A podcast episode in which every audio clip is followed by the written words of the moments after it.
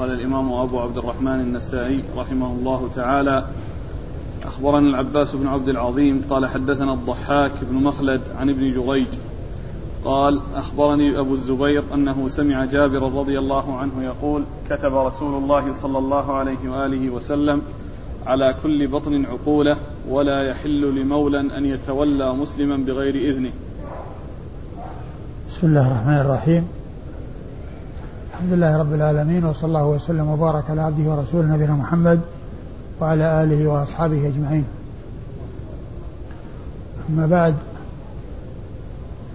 فهذا الحديث وهو حديث جابر. جابر بن عبد الله الأنصاري رضي الله تعالى عنهما أن النبي صلى الله عليه وسلم كتب على كل بطن على كل بطن؟ على كل بطن عقوله. على كل بطن عقوله ولا يحل لمولى أن أن يتولى مسلما غير ولا يحل لمسلم ولا يحل لمسلما أن يتولى ولا يحل لمولى. أن يتولى مسلما بغير إذنه. ولا يحل لمولى أن يتولى مسلما بغير إذنه. الحديث ورده النسائي تحت ترجمة صفة شبه العمد. وعلى من يجب تجب الدية في شبه العمد والخطأ في شبه العمد والخطأ. وهذا الحديث المقصود منه الجملة الأولى وهي كون البطون بطون القبائل يعقل بعضها يعني عن الأشخاص الذين هم العصبة الذين هم عصبته يعقلون عنه. وهذا هو المقصود من من إيراد الحديث تحت هذه الترجمة على اعتبار أن العاقلة تحمل الدية في شبه العمد وفي الخطأ. وأما في العمد فإنها تلزم الجاني نفسه ولا تتحمل العاقلة شيئا من ذلك. وهذا هو المقصود من إيراد الحديث تحت هذه الترجمة. ثم قال ولا يحل لمولى وهو الذي اعتق أن يتولى مسلما يعني يجعل ولايته لغير مولاه الذي اعتقه وينتسب إليه بالولاء وإنما الانتساب ولاء إلى من حصل منه العتق ولا يحل أن يضيف ذلك الولاء أو هذه النعمة إلى غيره فينتسب إليه وإنما ينتسب إلى من حصلت منه النعمة الذي هو المعتق فهو نهي للعتيق أن ينتسب أو أن يتولى غير معتقه. وجاء هنا قوله إلا بإذنه يعني ال ال ال يعني للتقبيح والتنفير وإلا فإنه لا يجوز أن يحصل التولي لغير المولى بإذن المولى وبإذن المعتق لأن ذلك من الأمور التي لا يجوز آه، آه، تضاف إلى غير صاحبها وإلى غير مستحقها. فالتقييد بقوله إلا بإذنه ليس هذا فيه يعني آه، آه، آه، أن صاحب الحق يتنازل عن حقه وينتمي الشخص إلى غيره وهو الذي تولى النعمة وهو الذي أعتق وهو الذي حصلت منه النعمة. وإنما المقصود من ذلك أن التولي لا يجوز مطلقا قال أخبرنا العباس بن عبد العظيم العباس بن عبد العظيم العنبري وهو ثقة أخرج حديث البخاري تعليقا ومسلم وأصحاب السنة الأربعة. عن الضحاك بن مخلد. عن الضحاك بن مخلد وهو أبو عاصم النبيل مشهور مشهور بكنيته أبو عاصم النبيل. أبو عاصم آه، كنية والنبيل لقب وهو الضحاك بن مخلد وهو ثقة أخرج حديث أصحاب كتب الستة. وهو من كبار شيوخ البخاري الذي الذين روى عنهم الثلاثيات التي أعلى ما يكون عنده لأنه رواها عن يعني بعض مشايخه مشايخه وأبو عاصم هو واحد من المشايخ الكبار المتقدمون. الذين روى عنهم الثلاثيات وحديثه أخرجه أصحاب الكتب الستة. عن ابن جريج. عن ابن جريج هو عبد الملك بن عبد العزيز بن جريج المكي ثقة فقيه يرسل ويدلس وحديثه أخرجه أصحاب الكتب الستة. عن أبي الزبير. عن أبي الزبير وهو محمد بن مسلم بن تدرس المكي وهو صدوق يدلس وحديثه أخرجه أصحاب الكتب الستة. وكل وكل من من ابن جريج وأبي الزبير قد صرحوا بالتحديث. الأول صرح بالتحديث أو الإخبار؟ الأول بالإخبار. الأخبار. الثاني بالسماع. قال أخبرني والثاني قال بالسماع وكل اتصال. كله تصريح بالسماع. عن جابر بن عبد الله الأنصاري رضي الله تعالى عنه وهو صاحب رسول الله صلى الله عليه وسلم وأحد السبعة المعروفين بكثرة الحديث عن النبي صلى الله عليه وسلم. السندي يقول ولا يخفى ما في هذه الرواية من الاختصار المخل لكن الروايات الأخرى مبينة للمراد. ما مراده؟ إيش يعني جاء في الرواية الثانية؟ الرواية يعني معناها إنها فيها توضيح لأنه هنا قال يعني آه، مولى يعني فين الرواية؟ في أي كتاب؟ لا في صحيح مسلم لأن الحديث جاء في صحيح مسلم. الحديث يعني رواه مسلم مطول أي نعم. أي نعم. هو يعني معناه لعله يشير إلى هذا. إلى رواية مسلم. وش فيه؟ ولا يحل لمولى؟ ما أتذكر وش لفظه لكنه يعني لعله يعني يقصد أن, أن, أن في توضيح يعني يعني ليس مثل هذا الذي فيه مولى آه، أن أن يتولى يعني آه، أن يتولى غير أن يتولى. مسلما إلا بإذنه. يعني آه، اللفظ ما أتذكره لكنه يعني هنا اللفظ فيه إشكال لأن المولى هو العتيق الذي هو الذي هو المولى من أسفل. لأن فيه المولى من أعلى والمولى من أسفل. المولى من أعلى المعتق والمولى من أسفل الذي هو العتيق المعتق. ومسلم رواه مطولا. عندكم رواه مطولا؟ تعليق؟ نعم. الحاشية نعم. أي نعم.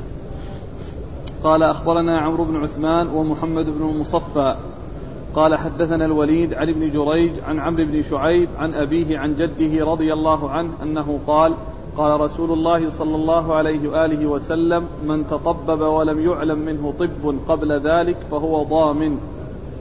ثم ورد النسائي حديث عمرو بن شعيب عن أبيه عن جده أن النبي صلى الله عليه وسلم قال من تطبب ولم يعلم منه طب قبل ذلك فهو ضامن. من تطبب يعني تكلف الطب. ولم يكن طبيبا ماهرا حاذقا وإنما هو متطبب. فهو يضمن ما أتلفه وسواء كان أخطأ أو لم يخطئ فإنه يكون ضامن إذا كان في سراية يعني مثل الخاتم إذا كان الخاتم يعني غير حاذق ومتطبب وقطع الشيء الذي يقطع وقطع الشيء الذي يقطع. طبعا لو حصل فيه سلامة ما فيه ما فيه إشكال. لكن لو حصل سراية وقد أصاب في القطع ولم يخطئ بحيث يقطع شيئا لا يجوز قطعه فإن السراية مضمونة لأنه متطبب. وأما الطبيب فسرايته غير مضمونة لأنه يعني ما دام أنه ما أخطأ وقد أصاب ولكن حصل مضاعفات بعد ذلك ترتب عليها تلف لكن ليس هذا بخطئه لأنه قطع الشيء الذي يقطع. لكن حصل بعد ذلك مضاعفات فإنه لا يضمن لأنه له أن أن يعالج وله أن يتصرف هذا التصرف. لكن لو أخطأ وقطع الشيء الذي لا يجوز قطعه فإنه يضمن لأن هذا خطأ حصل منه. فإذا الفرق بين الطبيب والمتطبب أن الطبيب يعني إذا أخطأ وحصل منه فعل شيء ليس هو المقصود فإنه يضمن. ولكن المتطبب سواء أخطأ أو أصاب فإنه ضامن.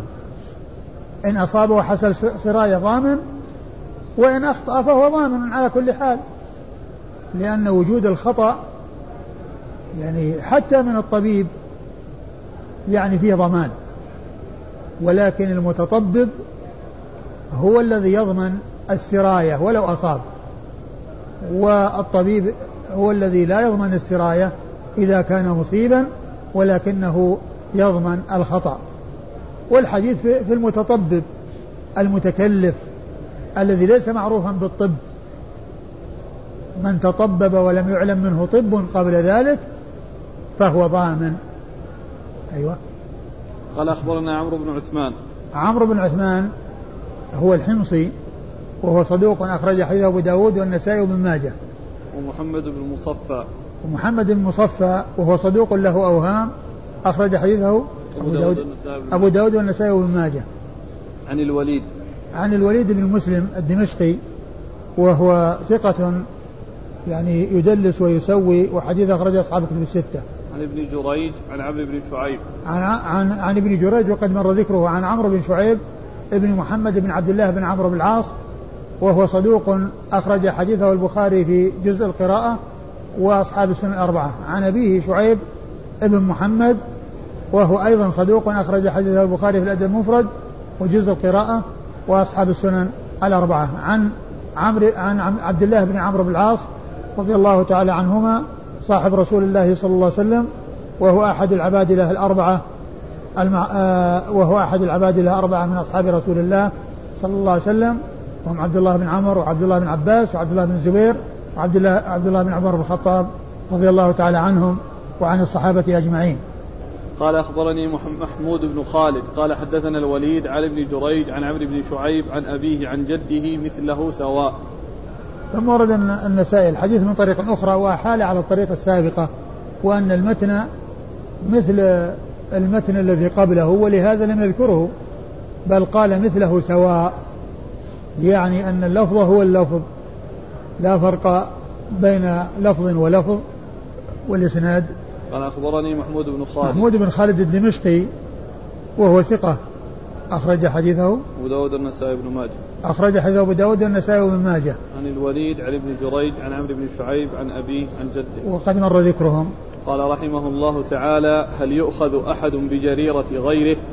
قال أخبرني هارون بن عبد الله. قال حدثنا سفيان. قال حدثني عبد الملك بن أبجر عن إياد بن لقيط عن أبي رمثة رضي الله عنه أنه قال أتيت رمثة ولا رمثة؟ ضبط وش اللي في الكسر؟ شوف التقريب. بكسر الراء نعم عن أبي رمثة عن أبي رمثه رضي الله عنه أنه قال أتيت النبي صلى الله عليه وآله وسلم مع أبي فقال من هذا معك؟ قال ابني أشهد به قال أما إنك لا تجني عليه ولا يجني عليك. ثم ورد النسائي هذه الترجمة وهي هل يؤخذ أحد بجريرة غيره؟ يعني هل يعاقب أحد بذنب غيره؟ لا لا يؤاخذ أحد بذنب غيره وإنما كل يؤاخذ بذنبه ولا تزر وازرة وزر أخرى. وقد أورد النسائي حديث أبي رمثة البلوي رضي الله تعالى عنه أنه جاء إلى النبي صلى الله عليه وسلم مع أبيه فقال له النبي صلى الله عليه وسلم من هذا معك؟ قال ابني أشهد به أشهد به يعني أشهد على أنه ابني. و إيش قال؟ قال أما إنك لا تجني عليه ولا يجني عليك. قال أما إنك لا تجني عليه ولا يجني عليك. يعني أنت يعني آه لا تؤاخذ يعني بذنبه وهو لا يؤاخذ بذنبك. أنت لا تؤاخذ بذنبه وهو لا يؤاخذ بذنبك بل جنايته عليه وجنايتك عليك. فلا تؤاخذ بجنايته ولا يؤاخذ هو بجنايتك. وهذا فيما يتعلق بالإثم والعقوبة.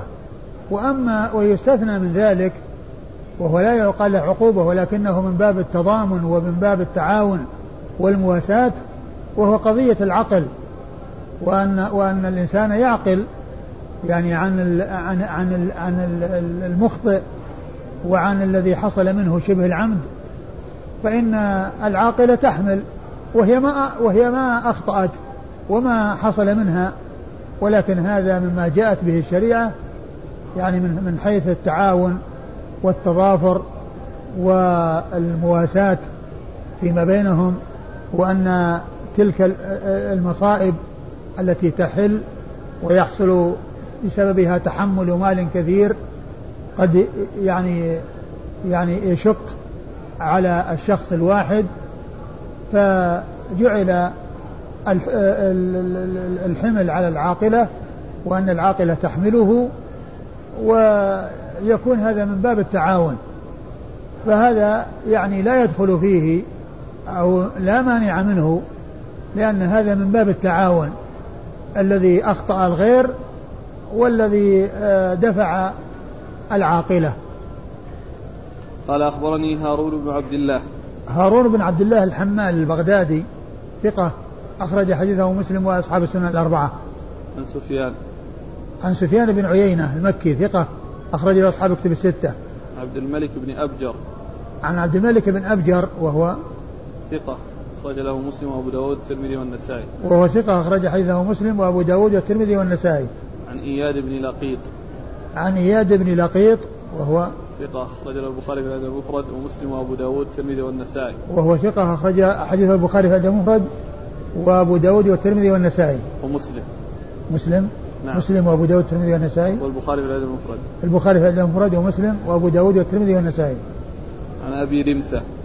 عن أبي رمثة البلوي صاحب رسول الله صلى الله عليه وسلم وحديثه أخرجه أبو داود النسائي والترمذي. أبو داود الترمذي والنسائي. أبو داود والترمذي والنسائي. قال قال أخبرنا محمود بن غيلان قال حدثنا بشر بن السري قال حدثنا سفيان عن أشعث عن الأسود بن هلال عن ثعلب بن زهدم اليربوعي أنه قال كان رسول الله صلى الله عليه وآله وسلم يخطب في أناس من الأنصار فقالوا يا رسول الله هؤلاء بنو ثعلبة بن يربوع قتلوا فلانا في الجاهلية. فقال النبي صلى الله عليه وآله وسلم وهتف بصوته ألا لا تجني نفس على على الأخرى. ثم ورد النسائي حديث ثعلبة بن زهدم أن رجلا من الأنصار قال يا رسول الله هؤلاء بني ثعلبة بن يربوع قتلوا رجلا في الجاهلية فقال عليه الصلاة والسلام لا تجني نفس على أخرى. نعم. لا تجني نفس على أخرى. يعني أنه إذا حصل جناية من أحد في الجاهلية فلا يتحملها أحد. بل وكذلك إذا حصل في الإسلام جناية من أحد لا يتحملها غير الجاني. لا يتحملها غير الجاني. وكأنهم يطلبون أن يقتص من القبيلة أو من أحد من القبيلة والجاني يعني إما أن يكون غير معروف أو أنه قد هلك.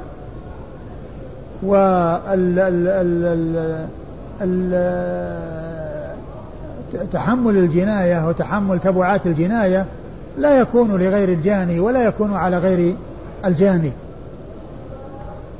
فالنبي صلى الله عليه وسلم يعني لما قالوا له هذا الكلام قال وهتف بصوته يعني رفع صوته يعني حتى يبين أن هذا الذي يطلبونه غير صحيح لأن لأنها لا تؤاخذ نفس بجريرة غيرها أو لا يؤاخذ يعاقب أحد بذنب غيره. نعم. قال أخبرنا محمود بن غيلان. محمود بن غيلان المروزي ثقة أخرج أصحاب كتب الستة إلا أبا داود. عن بشر بن السري. عن بشر بن السري وهو ثقة أخرجه أصحاب كتب الستة. عن سفيان. عن سفيان بن سعيد بن مسروق الثوري ثقة فقيه أخرج حديث أصحاب كتب الستة. عن أشعث. عن أشعث ابن سليم أبو الشعثاء وهو ثقة. نعم. نعم. أخرج له. أصحاب الكتب. أخرج له أصحاب الكتب الستة. عن الأسود بن هلال. عن الأسود هذا أشعث أخرج أصحاب الكتب. أشعث. أشعث بن أبي الشعثاء أشعث بن أبي الشعثاء نعم. أبو الشعثاء خرج له أصحاب الكتب الستة لكن لكن هذا. نعم. أخرج له أصحاب الكتب. نعم. أشعث بن أبي الشعثاء إيه؟ أخرج له أصحاب الكتب الستة. عن الأسود بن هلال. عن الأسود بن هلال وهو ثقة مخضرم. أخرج حديثه. البخاري ومسلم وأبو داود والنسائي. البخاري ومسلم وأبو داود والنسائي. وقد جاء في بعض الروايات أنه أدرك النبي صلى الله عليه وسلم. أنه أدرك النبي صلى الله عليه وسلم. نعم. عن ثعلب بن زهدم. عن ثعلبة بن زهدم ال ال اليربوعي وهو مخضرم وهو مختلف في صحبته وهو مختلف في صحبته. وحديثه أخرجه أبو داود والنسائي وابن ماجه. أبو داود والنسائي. أخرج حديث أبو داود والنسائي. قال أخبرنا أحمد بن سليمان قال حدثنا معاوية بن هشام عن سفيان عن أشعث بن أبي الشعثاء عن الأسود بن هلال عن ثعلبة بن زهدم أنه قال انتهى قوم من بني ثعلبة إلى النبي صلى الله عليه وآله وسلم وهو يخطب. فقال رجل يا رسول الله هؤلاء بنو ثعلبة بن يربوع قتلوا فلانا رجلا من أصحاب النبي صلى الله عليه وآله وسلم. فقال رجل يا رسول قتلوا فلانا رجلا من أصحاب النبي صلى الله عليه وسلم. فقال النبي صلى الله عليه وآله وسلم لا تجني نفس على أخرى. ثم ورد النسائي حديث ثعلبة بن زهدة من طريق أخرى وهو مثل ما تقدم. قال أخبرنا أحمد بن سليمان. أحمد بن سليمان الرهاوي ثقة أخرج حديثه النسائي وحده. عن معاوية بن هشام. عن معاوية بن هشام وهو صدوق له أوهام. صدوق له أوهام أخرج حديثه. البخاري في المفرد ومسلم وأصحاب السنن. أخرج حديث البخاري في الأدب المفرد ومسلم وأصحاب السنن الأربعة. عن سفيان عن أشعث بن أبي الشعثاء عن الأسود بن هلال عن ثعلب بن زهدم. وقد مر ذكرهم. قال أخبرنا محمود بن غيلان قال حدثنا أبو داود قال أخبرنا شعبة عن أشعث بن أبي الشعثاء قال سمعت الأسود بن هلال يحدث عن رجل من بني ثعلبة بن يربوع أن ناسا من بني ثعلبة أتوا النبي صلى الله عليه وآله وسلم فقال رجل يا رسول الله هؤلاء بنو ثعلبة بن يربوع قتلوا فلانا رجلا من أصحاب النبي صلى الله عليه وآله وسلم. فقال النبي صلى الله عليه وآله وسلم لا تجني نفس على أخرى. ثم ورد النسائي الحديث من طريق أخرى وفيه إبهام الرجل الذي يروي عنه الأسود بن هلال. ولكن الروايات الأخرى بينت أنه ثعلبة أنه ثعلبة آه، آه، زهدم. ثعلبة بن زهدم. ثعلبة بن زهدم اليربوعي. وهو مثل الذي قبله. نعم.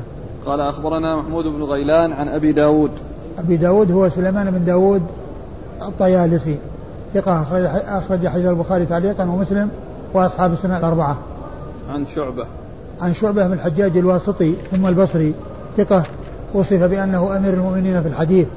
وحديث أخرج أصحاب الكتب الستة. عن أشعث بن أبي الشعثاء عن الأسود بن هلال عن رجل من بني ثعلبة بن يربوع. نعم وقد مر ذكره. قال أخبرنا أبو داود قال حدثنا أبو عتاب قال حدثنا شعبة عن الأشعث بن سليم عن الأسود بن هلال وكان قد أدرك النبي صلى الله عليه وآله وسلم عن رجل من بني ثعلبة بن يربوع أن ناسا من بني ثعلبة أصابوا رجلا من أصحاب رسول الله صلى الله عليه وآله وسلم. فقال رجل من أصحاب رسول الله صلى الله عليه وآله وسلم يا رسول الله هؤلاء بنو ثعلبة قتلت فلانا. فقال رسول الله صلى الله عليه وآله وسلم لا تجني نفس على أخرى. قال شعبة أي لا يؤخذ أحد بأحد والله تعالى أعلم. ثم ورد النسائي الحديث من طريق أخرى وهو مثل ما تقدم وفيه تفسير شعبة. نعم. شعبة بأنه لا لا يؤخذ أحد بأحد. يعني لا يعاقب أحد بجناية أحد وإنما كل يعاقب على جنايته. ولا يؤخذ أحد بجريرة غيره ولا تزر وزرة وزر أخرى. والإسناد؟ قال أخبرنا أبو داود. أبو داود هو الحراني سليمان بن سيف. ثقة أخرج حديثه النسائي وحده. عن أبي عتاب. عن أبي عتاب وهو الدلال سهل بن حماد. سهل هو الدلال سهل بن حماد الدلال وهو صدوق رجله مسلم وأصحاب السنن. صدوق اخرج حديثه مسلم وأصحاب السنن الأربعة. عن شعبة عن الأشعث بن سليم عن الأسود بن هلال. والأشعث بن سليم هو أشعث بن أبي الشعثاء ذكر منسوبا يعني إلى أبيه باسمه وإلى أبيه بكنيته. إلى أبيه باسمه وإلى أبيه بكنيته وهو شخص واحد. ذكر منسوبا إلى أبيه باسمه الأشعث بن سليم وذكر منسوبا إلى أبيه بكنيته أشعث بن أبي الشعثاء وجاء غير منسوب مهمل أشعث. لكن الرواية الأخرى بينت أنه ابن أبي الشعثاء سليم. نعم. ب ب سليم هكذا. إيه سليم. لأنه مكتوب عندنا بكسر اللام سليم. سليم؟ إيه.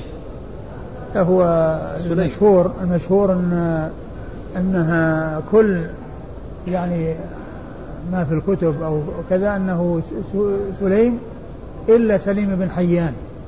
سليم بن حيان فهو بالفتح شخص واحد. سليم بن حيان. هنا الآن في الح... فيه وكان قد أدرك النبي صلى الله عليه وسلم. ألا يدل هذا على الصحبة؟ لا ما يدل. ولا أدرك الزمن يعني؟ يعني أدرك الزمن. آه. شوف أبو الشعثة كنيته أشعث اسمه اسمه في الترجمة التقريب هل يضبطه؟ يعني سليم بن الأسود. سليم بن الأسود. يعني يذكره مع سليم ولا مع هو ما فيه إلا سليم الذي واحد الذي الذي أذكر أنه واحد سليم بن حيان والباقي بالضم. ذكره ضمن من قال أولا عنهم سليم بالتصغير. نعم، فذكره ثم بعد أن انتهى قال سليم بفتح أوله ابن حيان. من؟ آخر واحد يعني ذكر سليم عدة. لا الواحد سليم بن حيان. سليم بن حيان؟ الهذلي البصري من السابع. أقول واحد سليم نعم. والباقي كله سليم. كله سليم. قال أخبرنا قتيبة قال حدثنا أبو عوانة عن الأشعث بن سليم عن أبيه عن رجل من بني ثعلب بن يربوع أنه قال أتيت النبي صلى الله عليه وآله وسلم وهو يتكلم فقال رجل يا رسول الله هؤلاء بنو ثعلبة بن يربوع الذين أصابوا فلانا. فقال رسول الله صلى الله عليه وآله وسلم لا يعني لا تجني نفس على نفس. ثم ورد النسائي الحديث من طريق أخرى وهو مثل ما تقدم والإسناد قال أخبرنا قتيبة. قتيبة بن سعيد بن جميل بن طريف البغلاني ثقة أخرج له أصحاب الكتب الستة. عن أبي عوانة. عن أبي عوانة الوضاح بن عبد الله اليشكري ثقة أخرج له أصحاب الكتب الستة. عن الأشعث بن سليم عن أبيه. عن الأشعث بن سليم عن أبيه وأبوه سليم بن الأسود أبو الشعثاء ثقة أخرج له أصحاب الكتب الستة. عن رجل من بني ثعلبة نعم.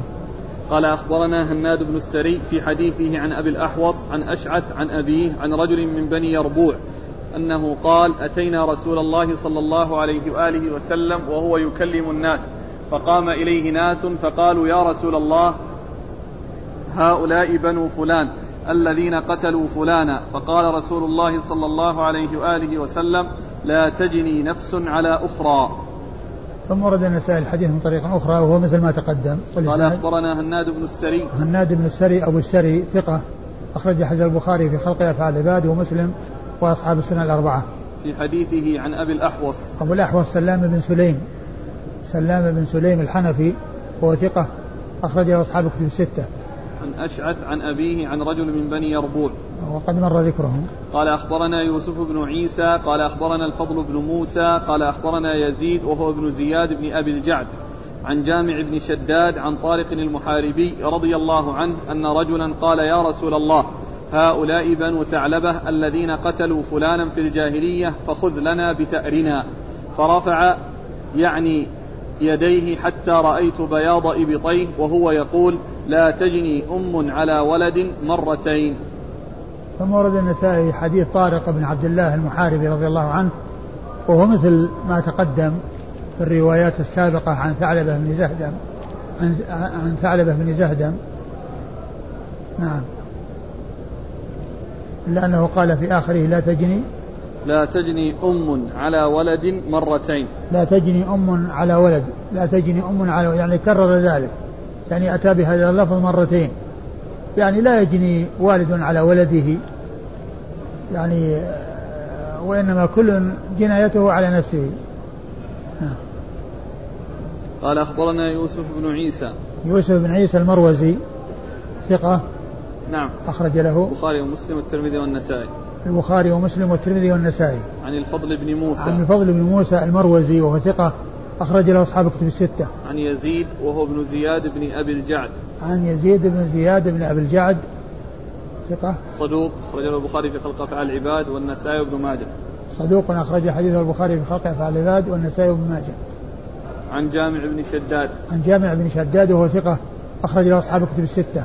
عن طارق المحاربي. عن طارق المحاربي صاحب رسول الله صلى الله عليه وسلم وحديثه أخرجه. البخاري في خلق أفعال العباد وأصحاب السنن. البخاري في خلق أفعال العباد وأصحاب السنن الأربعة. في هذه الأحاديث يدل على أنهم لم يعرفوا القاتل من بني ثعلبة؟ هو الذي يظهر نعم. ها؟ نعم نعم. إذا عرف إذا عرف الجاني يقتص منه. إذا طالب إذا طالب أولياء المقتول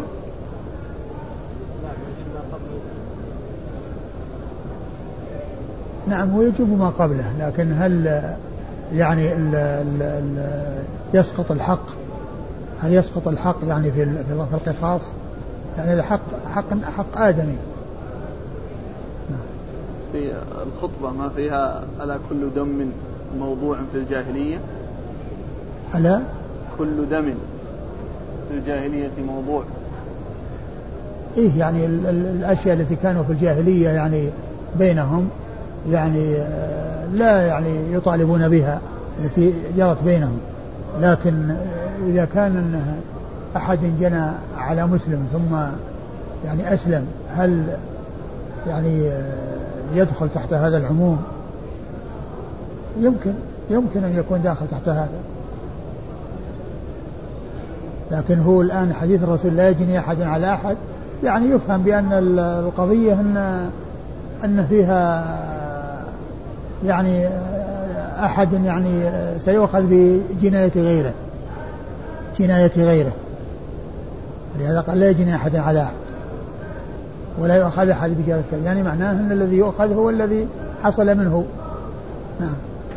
قال رحمه الله تعالى العين العوراء السادة لمكانها إذا طمست. والله تعالى أعلم وصلى الله وسلم وبارك على عبده ورسوله نبينا محمد وعلى آله وأصحابه أجمعين.